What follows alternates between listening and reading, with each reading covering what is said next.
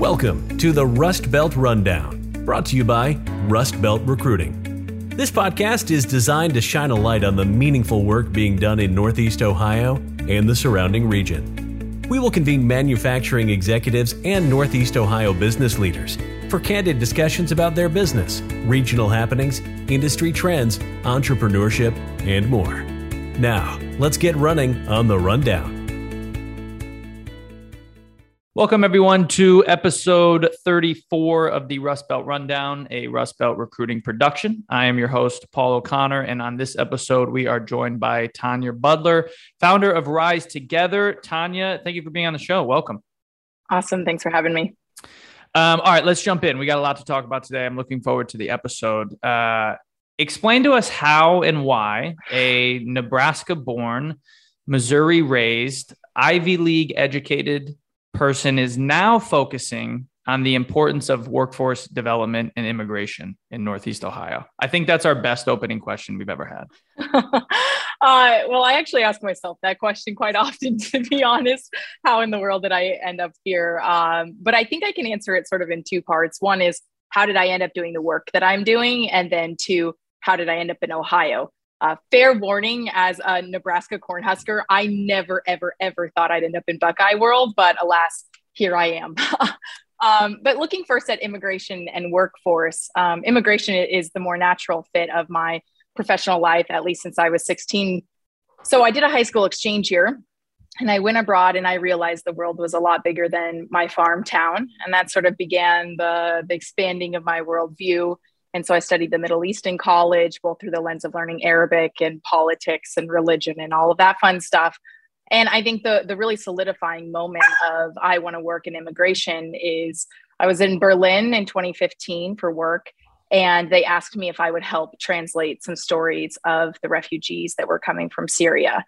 Back then I spoke Arabic still now. Don't don't ask me now, but back then I, I could and, and I helped hear their stories and then translate them live in English to the folks who were there. And I think if you experience something like that and see something like that, you can't help but want to be involved in it. Um, you know, in, in my in my mind and in my eyes, it's a flip of a coin. I was born in Nebraska and they were born there, and yet we were living completely different realities. So uh, immigration has always been a part of my life story, but I will say workforce is relatively new. Uh, I actually thought I would work with teenagers for my whole professional life. I think they are a magical group of humans. You know, they're trying to figure out who they want to be and just asking for advice from others. But it wasn't until I started grad school that I realized you can do everything for a teenager, but if they don't have a home to go home to, food on the table, if their parents don't feel fulfilled, if their parents don't have an opportunity to sort of reach their dreams, then it makes it a lot harder for the the student or the teenager to do that. So the shift was very recent when I realized that the end and beginning of change really is workforce and the ways that we empower people through the jobs that they have. Uh, so I, I kind of a weaving path, but here I am working at the intersection of workforce and immigration. Okay, so how does that then bring you to Ohio, specifically Cleveland? yeah, I, have been here three months, fair warning. So I am uh, a new, new resident. But I think that there are two really important moments that got me to Cleveland and, and back to the Midwest. Mind you, I've been on the coast for almost 11 years now. Um, so the first, and and I'll be a little personal because I think far too often we just tell the polished version of our professional lives so my my dad got cancer and passed away a few years ago mm. and going through the process of one returning to the midwest almost weekly i relearned how beautiful the culture is here. Uh, there really is something special to to this place in the country. Uh, so that was the first part. And the second part was you know it's not often that we sit there and think about what we might want our eulogy to be about. Uh, and watching my dad's and sitting at his funeral he didn't go to college. He did not have like a you know, a sexy Ivy League degree or any of the things that are currently on my resume. But everyone talked about how he served his community and how he would help out a neighbor and, and anything like that. So that was the first sort of seed of, I think I need to go back towards the Midwest because I would rather have a life like his than a life like the people I'm surrounded by currently. Uh, and then I think the second really big moment was in grad school. I finally realized that I was a part of the brain drain and that you can do meaningful work in the Midwest. I know that sounds so silly, but they sort of brainwash you a little bit sometimes in, in these institutions that you can't. And so I, I made a commitment to myself. I would go back home to some degree in the Midwest uh, with three conditions. One, it's on water. Two, has a strong refugee resettlement uh, sort of group or organization. And three, I really wanted a city that had a lot of problems, uh, but a lot of people willing to fix them. So if you know anything about Cleveland, thank God for Lake Erie, uh, an amazing refugee resettlement organization or community here. Please make sure that you support them. They have a collaborative refugee response. You're a huge part of why I moved here, Global Cleveland. Uh, and then three, I love how endearing everyone is here. They know we've got issues. it's hard to find a Clevelander who doesn't talk about the issues of this city or this region, but they all want to be a part of the change. So, kind of a long story of getting me back here, but I think all all really important pieces to pivot from the East Coast to Northeast Ohio.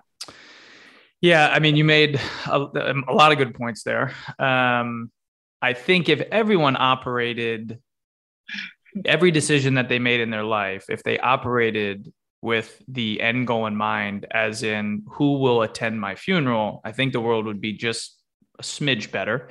Um, so I, yeah, I mean, I, I, I like that thought process. Um, okay, so let's let's go back to schooling, education. Graduate of Dartmouth. Um, we won't get into where that places in the um, the hierarchy of Ivies, although because I'm not smart enough to go to an Ivy, I always like to uh, bring that up to anyone who went to an Ivy.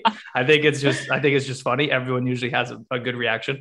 So, graduate of Dartmouth, um, as well as getting your master's from Harvard. So, you know, wherever Dartmouth lies, you also got number one on your on your list. So, congrats. Um, you clearly believe in the power of education. But my question to you is what does the future of the traditional four year degree look like? Um, specifically, the last two years have has somewhat changed people's perspective on it. Hmm. Yeah, that's a really great question. And I really love how you also said that I believe in the power of education because I will say that's the thing I believe in most. I, yep. I believe in the power of education, not only to help people transform their own lives, but to truly make change in our world. Um, but I will say that I don't believe that education is brick and mortar schools. So even though I mm. went to these elite institutions, I like reading, I like learning, I'm a bit of a school nerd. I don't think that's the only form of education. Um, my favorite philosopher or scholar is John Dewey. And he always says that education is not preparation for life, but life itself. Um, so I think that the power of education is life. It's apprenticeships, it's learning from your grandpa, it's sometimes going to Dartmouth, or other times it's going to one of the amazing community colleges we have here uh, in Cuyahoga County. So, all of that being said, I don't think four year schools are the future. Um, I definitely don't think that they are the only answer for us to get out of some of these holes that we have right now in our country and even in the world for some people, yes, it's a amazing fit. But I, I really would love to see us shift to being like, what's going to make you happy and what do you like to do? Uh, because our trade schools need more love. They need more people. Uh, our community colleges need more people. I mean, look at the the job disparities right now in this area. It's not necessarily that we need to push people through expensive four year schools. We just need to get them um, skilled and trained. And again, that's not always the Ivy bubble. do you do you think that if we're if we're trying to again we're we're painting broad strokes here, but if we're trying to paint a broad stroke on this issue, um, do you think it's simply a branding issue where because because uh, our mm. parents, right? So my parents, they were fantastic. They are fantastic. Mm. Um, when I was graduate, when I was a sophomore, or junior in high school, we didn't it wasn't even a thought we i've said this on the podcast before it wasn't even a thought to mm-hmm. do anything else but go to a yeah. four-year degree so i think four-year degrees now part of it back in the 70s and 80s and 90s it was such a it was a no-brainer the roi mm-hmm. was there and it made sense slowly that started that curve started to no longer look positive right the roi started to turn negative colleges got way too expensive for what you were getting a major in and so that's mm-hmm. why I, two part question one i think the top 1% or 5% whatever you want to say the ivies and like the next 30 schools the dukes and the mits and whatever those are always going to be okay because. I think the ROI will always be there, if not Mhm. only for the fact that just the alumni base. Like, I think people go to Harvard for the alumni. Forget Yes. anything else. It's just because you get to call another Harvard alumni and get a job. So, do you think it's just a branding issue? Were our parents brainwashed? And like, what like what Hmm. happened from like 1992 to 2010? Because there was such a shift there. Yeah that's a, a crazy good question right? And and same with our family. My parents didn't go to college and yet it wasn't even a question. I'm one of four. All four of us have degrees. Uh, you know some of my siblings are even engineers. I, I think it was this cultural shift of like the american dream became go to college. And Yeah. and in many ways you know if we could reflect for a second what a gift that that was Yeah. the american dream that you could go to college. But i think that sort of the I don't want to, but use the word criminality of it is that we told people to do it. And yet it wasn't actually what was going to give them happiness or success. And then they end up with debt. And then we end up with this mismatched workforce that doesn't actually fit the needs of, of our sort of open jobs, if you will. Um, In terms of branding, couple things come to mind for me. One, um, I don't know if you ever watched Dirty Jobs growing up Yeah. with Mike Rowe Fantastic show. Such a great show. Uh, he actually is realizing there is a branding problem here. And so he has started a foundation where he's trying to get people to go into dirty jobs um, Mm. because I think they are a little less sexy than what used to be the like, I'm going to go work at a company that has ping pong tables and a bar. Yeah. But at the end of the day, no one knows this. Those dirty jobs actually make way more money than what you do at Exactly. some of these other other organizations right so i think it's that is a big piece and and i think the the most important hurdle that we're going to need to overcome because you're right about the alumni is unlocking social capital. Uh, because social capital should not just be afforded to people who get into certain institutions. And needs to be something that is available to everyone. Um, i often reflect on this about when i send an email and someone responds. I'm like, if I didn't go to these schools, people would not respond. Almost full stop, right? And, and I, I don't think that's fair. And I don't think that's how we move forward. Social capital needs to be accessible to all um, and included with some of that branding change. Yep. Um, all right. So you worked at the EF, uh, ed- or Mhm. it's called EF Education First, um, in a variety of different positions. Tell us first about what the organization does, and then the roles you served, because there was a few. Yeah, of course. Uh, so I started my career at EF Education First, and it is the world's largest international education company. And their goal is to open the world through language, travel, cultural exchange, and academics. Uh, we worked a long time on some of the wording, but what it basically boils down to is whether you're learning a language, doing an exchange, studying abroad, or just going on a class trip, we promise it'll disrupt your comfort zone, and we promise that you'll learn more about yourself and the world in the process. Uh, so pretty easy company to get around the mission and to feel pumped about it. And as I said with John Dewey, I believe in experiential education. So it was a perfect fit to go there. And I started in their global management trainee program and worked with uh, just an incredible mentor who made me her sticky note kid. And that's important because this is carried out through my whole career.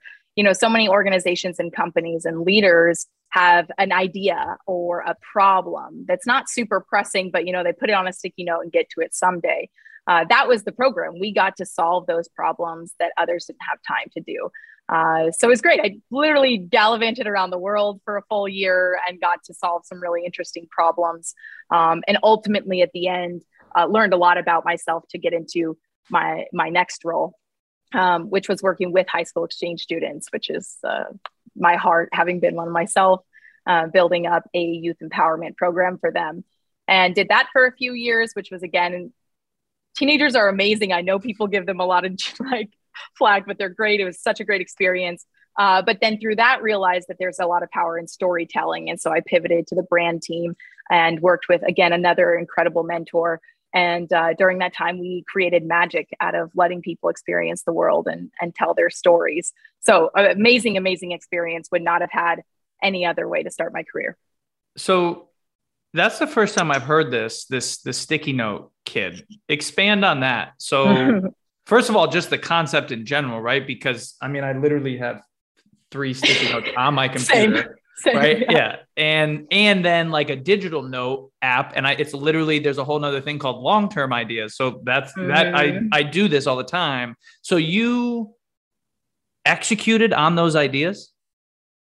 Yeah, or questions or problems, right? I mean, uh, I'm not sure exactly who listens to to these episodes, but imagine that you are running a company and you're you're just trying to keep the machine going, or you're just trying to get the end goals or or get the deliverables for your funders. But there's always little things that you know if we had the time, if we yeah. just had someone who could do X, Y, or Z, uh, and that's what this program really was. Is whatever that X, Y, or Z we we got, and uh, the beauty of it is you're sort of a beast of no nations, but also all nations. Uh, so I would be like cross department and, and, cross parts of the organization trying to solve a problem because uh, that was my sole job. Got it. Yeah, kind of the difference between like working on the business versus in the business. So that's awesome. Hundred percent. Um, mm-hmm. all right, so let's let's shift gears like you shifted gears after mm. uh, EF education first. Um, how was it working for my home state, Connecticut's governor's office? Um, and will you ever go back into the political scene? Oh, what a what a intense question that that last one. Um, also worth noting that so I applied for grad school in 2019 and got in a week before the world shut down. So Ooh, okay. I got into grad school in 2020 and um, left EF to go to grad school, and also realized I want to keep working. You know, the job market was not good back then. So I was always trying to stay engaged with the market. And I want to keep learning through doing, not just in the classroom, uh, which is what brought me to working in the governor's office in Connecticut. Once again, zero connection. I sometimes find it funny that I worked for a state I've never lived in, uh, but a friend of mine actually is is what got me connected to it. And you know, Connecticut, I think for me was one big personal achievement and one big professional. The personal achievement is I imagine many of us throughout the last few years have asked ourselves, Am I doing enough? Uh, am I going to be able to sit with my grandchildren in the future and they're going to ask me about this global pandemic? And I'm going to be able to honestly respond, Yes, this is what I did, or this is how I helped those who were disproportionately affected by this crisis of many crises, obviously, we faced in the last few years and Connecticut gave me the opportunity to really, in my heart of hearts, say yes. Uh, you know, they brought in those of us as fellows to help with these problems that were really, really coming up from the pandemic. And so strangely, in many ways, I was the sticky note kid in Connecticut, right? Mm-hmm. Whatever there was a problem that wasn't a part of the the day to day work, we would get them. And we sat in the governor's office, so we could go cross department, cross agency uh, in ways that's a little bit more agile than perhaps a typical state employee was given the the ability to do so. So professionally amazing. I'm so so grateful to the state and to everyone i worked with to let me really be of service to people in that time. Uh, and you know professionally i learned that when policy is good and it works it works. Uh, and when you really have sort of communication and community then then government can work. Uh, I think we've all maybe felt a little bit at times the government doesn't work mm-hmm. or policy doesn't work. Uh, so I'm I'm grateful that it renewed that in me in many ways. And if it's okay, I'll share an example. I think yeah, that, absolutely. That really drives it home. So um, obviously, I'm interested in immigration. I mentioned it to the the team in the governor's office, and we started working on some projects in June and July of 2021 then Afghanistan fell uh, in the hmm. beginning mm. of August. And within a few weeks, we proposed a public private non-pro- nonprofit partnership that would be a task force headed out of the governor's office as a way to ensure that they could welcome as many Afghan evacuees as possible and integrate them into society. This was the first time that the resettlement agencies were invited to sit at a table with members of agencies of the government and other parts of the community. Uh, and within within this group, I mean, it's such a fun group too. But we were able to do things that I've never seen done, and the state had never seen done. You know, within September to November, we doubled the capacity of the state for welcoming refugees, wow. uh, or rather Afghan evacuees, just those from Afghanistan, not the whole sphere. Uh, and even though I'm not in Connecticut now, it's still running. The task force is still going. They've repurposed themselves to prepare for the, the last folks from Afghanistan plus Ukraine. And it worked. And it was the lesson of wow, okay, you can actually bring people together to make programs stronger and policy more efficient, uh, which I think was a true gift I wouldn't have gotten unless I worked for the governor. It's awesome. That uh, that makes. Thank you for making Connecticut look good. very very appreciated.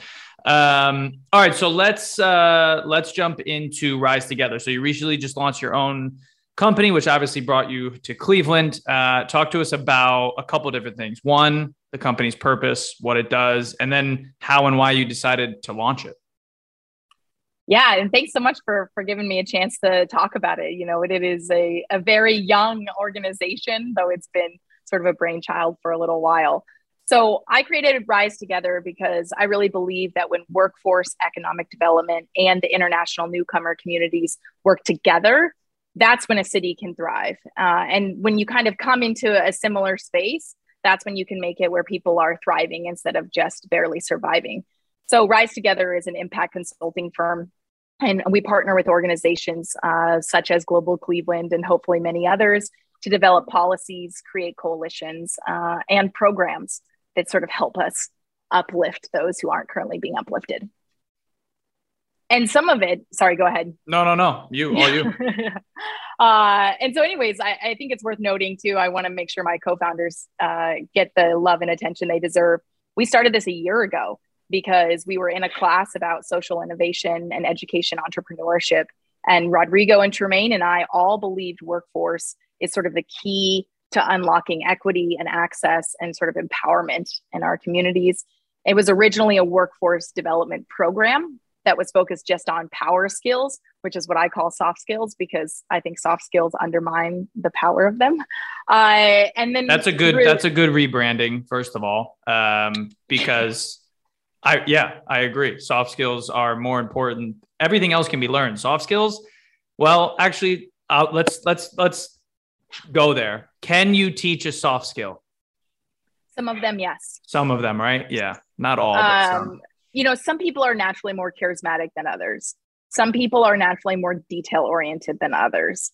Um, but there are many of these things that you can teach, and some of it is just like seeing it. Right. Yeah. I recognize that a lot of the the power skills I love about myself actually come from being raised in the church. Yeah. and and honestly, it's because I saw it modeled so often, right? Um, so yes i think i think you can teach them and i think you can teach them later in life as well. Um, and we see it as a complement to workforce development programs right? Instead of just yep. the technical skills it's it's uh, an additive piece but so you met your founders in grad school? Yes. Okay yeah. got it. And now are they both in is everyone in cleveland no, so well, worth noting, we actually only met in person once because no grad school way. was online in 2021. Uh, so just like this on wow. Zoom, I spent 100 hours a week for school. Um, so we built it during a class in last spring. And then um, we sort of did different iterations of it and had a really intense conversation with ourselves and each other of like, are we willing to take this risk? Yes or no? Um, and for me, I'm at the point in my life I can take this risk. And a mentor of mine said, if you're in a place where you can take a risk to serve others, you have to do it. And so here I am.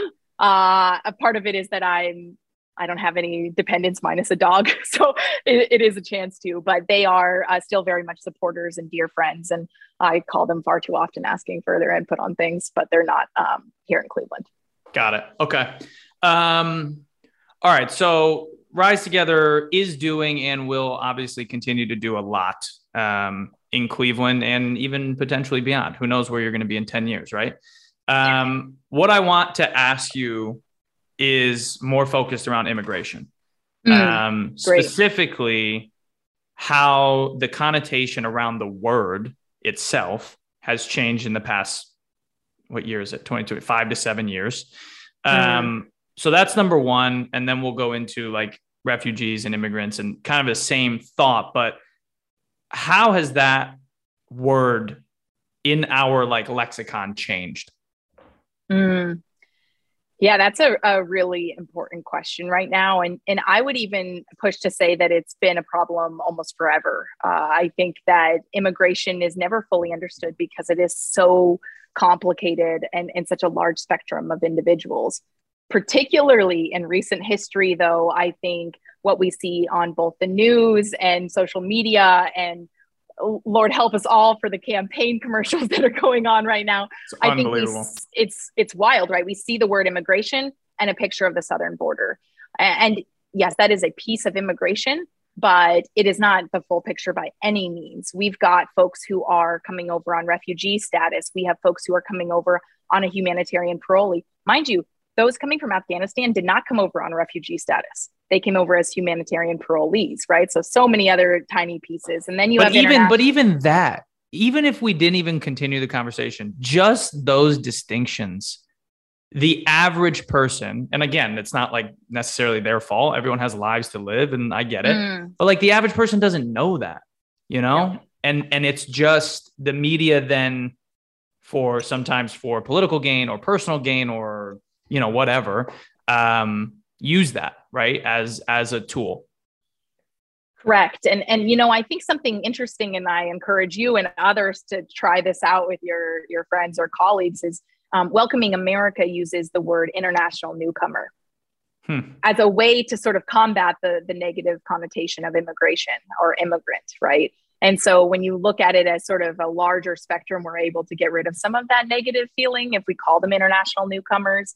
Uh, but yes, I think it is a, a serious problem, especially when you do the work that I do or you try to put policy across the table because it's it's a non-starter for many yep. folks, right? Um, versus what they don't realize is we need this community. Uh, if we don't have this community, then our community suffers. Yep. Perfect transition. Um, how do you, how do we, how do all of us show and explain not only the history of immigration with this country, we're all immigrants, um, one way or the other. Um, how do we show the history of immigration in terms of its positive effects on our economy and I wanted you to specifically highlight what we talked about yesterday before we recorded, but what would have happened in Ohio in terms of uh, their seats? You know, I think Ohio lost one, they would have lost more than that, if not for international immigration. So, how do we do that? Again, I think it this this podcast has become about branding in mm-hmm. one way or mm-hmm. the other. Like, how do we rebrand that? I, I don't I don't know. That's I'm asking I'm asking you tough questions. I'm here for it. Uh, you know, I, I still also have a little bit of my academic brain on having just finished grad school recently. So I love these questions and I wish we would ask each other these questions more often, right? Like, unless we're a little uncomfortable, we're not learning or growing. And so, actually, I'll, I'll start with the history of it, right? Because I would actually say I do think that we as a country are pretty good at embracing part of our history, right? I think that people are aware that the country was partially built on the backs of immigrants, especially in the Industrial Revolution. Cleveland, very much so, right? I yeah. think people like to celebrate that. I think people are well aware that the farmlands, you know, my family heritage, my background is German and Irish. They came to the US, moved to Nebraska, got land during the Homestead Act, right? I think people are aware that the farmers and the factories are immigrant supported or were, right?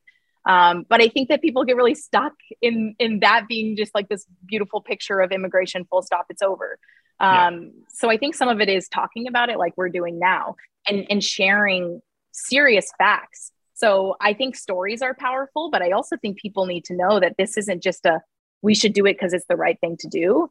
We should do that because our economy depends on it in many ways, right? So uh, if you don't mind, I'll nerd out for a second and please and share some of the the things that are really important that even I've learned uh, in recent years, right? So immigrants are not just factory workers and farmers; they are also very much the creators of business in this in this country. So in 2020, 44% of Fortune 500 companies were funded by were founded by immigrants or their children. That's a lot of companies.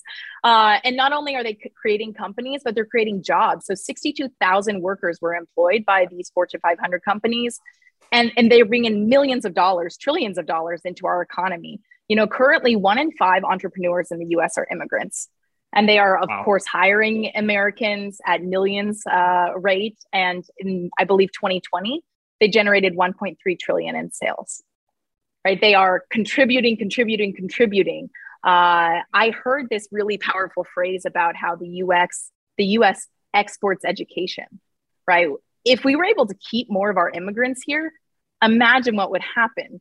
uh, hmm. because often people come here for our higher education institutions and then and then leave. I recently learned, which I'd never thought of before. I recently learned that of the Nobel prizes the U.S. has received, a hundred of them were actually immigrants who were wow. naturalized here in the US. And if you counted up all the Nobel Prizes that were won by people who are currently studying, living, or teaching in the United States or researching in the United States, it would be the biggest country for Nobel Peace Prizes, even bigger than the US currently is, which is like a juggernaut already, right? So we have this like incredible history of really, really smart and, and hardworking people contributing to our country. And yet the narrative is factory workers and farmers, um, which of course is part of the story, uh, but it's not the whole story. So, you know, I think, like I said, talking about it is is step one. So, can you drill in even further in how this affects Ohio? Right, we talked yesterday about the mm-hmm. census, um, mm-hmm. and there's mm-hmm. you know obviously towards the end of uh, this past decade was a little different, right? 2020 and the pandemic and COVID and everything. And so there's been yep. a different type of shift from uh, coastal cities and things like that. But how how can how has immigration changed, affected Ohio in the last 10 years, and how how will it in the next 10? Yeah, that's great, and uh, I encourage folks to to also look up the Gateways for Growth report. Uh, we were really lucky; Global Cleveland applied for it, and it is just incredible information about the presence of immigrants in Northeast Ohio. So, actually, speaking of Global Cleveland, Joe Cimperman always says this. Want to make sure he gets the credit for it. That when they did the census and they and they re sort of established the congressional districts, Ohio lost a seat. But without the immigrant community, the international newcomers, they would have lost two seats. So there has been a, a gradual decline of population in the state, and especially up here, except for the immigrant community, uh, right? So I, I believe that uh, in the report they talk about that the uh, the population declined by 0.4, 0.5 percent, yet the immigrant population increased by seven and a half percent. Right? They are here and they are moving here, uh, and also worth noting, they're not just freeloading like I believe sometimes people want to think. They're yep. disproportionately represented in the workforce uh, and disproportionately represented in STEM positions. Um, which, if I to answer your second question of how are they going to be a part of the future, uh, and I know I'm being like very numbers heavy, but I do think that it's helpful for people yeah. to to picture. So the Fund for Our Economic Future did a survey recently, and they were trying to figure out what's going on with the workforce in Northeast Ohio and they found that of the folks they spoke to, 80% of these organizations said that they have a talent shortage in the region, mm. which is significant, right? We all know there's a lot of jobs right now going on or jobs available. Yep. Of the 80% that said they had a talent shortage, 94% said that they're just not getting enough qualified applicants. Hmm. So then when you think about do you build it or do you buy it? Yep the question is maybe we're looking differently about what buying it actually means. You know, we don't have the people. We have a population decline. They can't find the talented population to take these jobs. Maybe the answer is where are the workers? Well, they're right here. They're the international talent that just needs you to sponsor their visa, um, yep. which is a different perspective on buying talent, I think. Yeah, 100%. Um, Wow. Okay. I didn't think this episode was going to be focused on branding, but I think that's that was the that was the uh, thing that kind of weaved in and out throughout. Um, we'll get you out of here on this. Uh, and you're new to Cleveland, so this is actually going to be an interesting answer for you. But mm. we always like to highlight local area Cleveland restaurants. So you've lived in Cleveland for three months, four months? Yeah, three months. Yeah. Okay. What's what's your go-to spot, and do you have one? Maybe you don't. Oh, I do actually. Okay. Uh, there is there's one one last thing too. I would just want to add yes. that that I really would be so sad if I didn't get a chance to share this one quote because I think it tells the story of Rise Together and it tells the story of this region. And it's by Lilla Watson. And she says, If you've come here to help me, you're wasting your time. But if you've come here because your liberation is bound up with mine, then let's work together and I really believe, uh, and that's why I created Rise Together and why I believe Ohio has a chance that the liberation of the workforce and economic development and the international newcomer community is bound together. They can answer each other's problems. Uh, so I would be sad if I didn't mention that. I believe in it so much, and I and I hope that to the branding point, more people realize that our liberation is bound up together. Yeah, I love it. I love it. It's a great quote. Can you tell I was raised in a Southern Baptist church? I got all these quotes and sayings and stuff. Um, but to restaurants, yes. Okay, so Mason's Creamery helped sold mm. me on the mm. city. I went there when I was visiting. I don't even know if that's considered a meal, but I have ice cream for dinner sometimes, so I guess that counts. Yep. Um, Ready Set Coffee is on Detroit Avenue, is also really phenomenal. Okay. And then I would say my my go to, and I think everyone should support them is Cassa, and it's downtown across from CSU. It's immigrant owned, uh, and what makes them so special, besides it being incredible Middle Eastern food, is my co-founder and I walked in there this summer, and we're starving and he asks us what we're doing and welcomes us to the city and and then he was so kind to offer us his office if we needed to take any calls or if we wanted to start our business and had nowhere to go. Uh, wow. Uh, and I walked in there like two weeks ago and he remembered me and he was like, You moved to Cleveland. Welcome back. So, Cassa, that is downtown, uh, love them, great food, and just amazing people. That's an amazing story. That's awesome. Yeah. yeah. And I think people have recommended Cassa before, but they didn't have that story behind it. So that's pretty cool. Um, Okay. Uh, last thing is where can everybody find you? Website, social media. Where should everybody go to to learn more? Amazing. Well, I'm on LinkedIn. Uh, turns out I'm like the only Tanya Budler, so you can find me there or risetogethercle.com, or you can just email me at Tanya at risetogethercle.com. Um, I'm so excited to be in this city. Still can't believe it. Maybe I'll get tumultuous come football season, but I'm uh, uh, super happy to be here. Yeah, uh, the Browns yeah, it's going to be interesting to see what they do. Um, okay. I'm used to losing. I'm a Husker fan, so I'm ready to be a Browns fan. yeah, at least you're two full hours away from true Buckeye country. I am right in the heart of it, and it's brutal. Um, but yeah, we can we can commiserate on that uh, at some point soon. We we definitely will have you on again, Tanya. We really appreciate it. We wish you the best of luck, and uh, thank, you, so thank you again, and and we'll talk with you soon. Amazing. Thank you so much. Thanks for tuning into this episode of the Rust Belt Rundown. Make sure you check us out at rustbeltrecruiting.com. The Rust Belt Rundown is available wherever you listen to your podcasts. Make sure to hit that subscribe button and click on five stars if you enjoyed this episode. See you next time.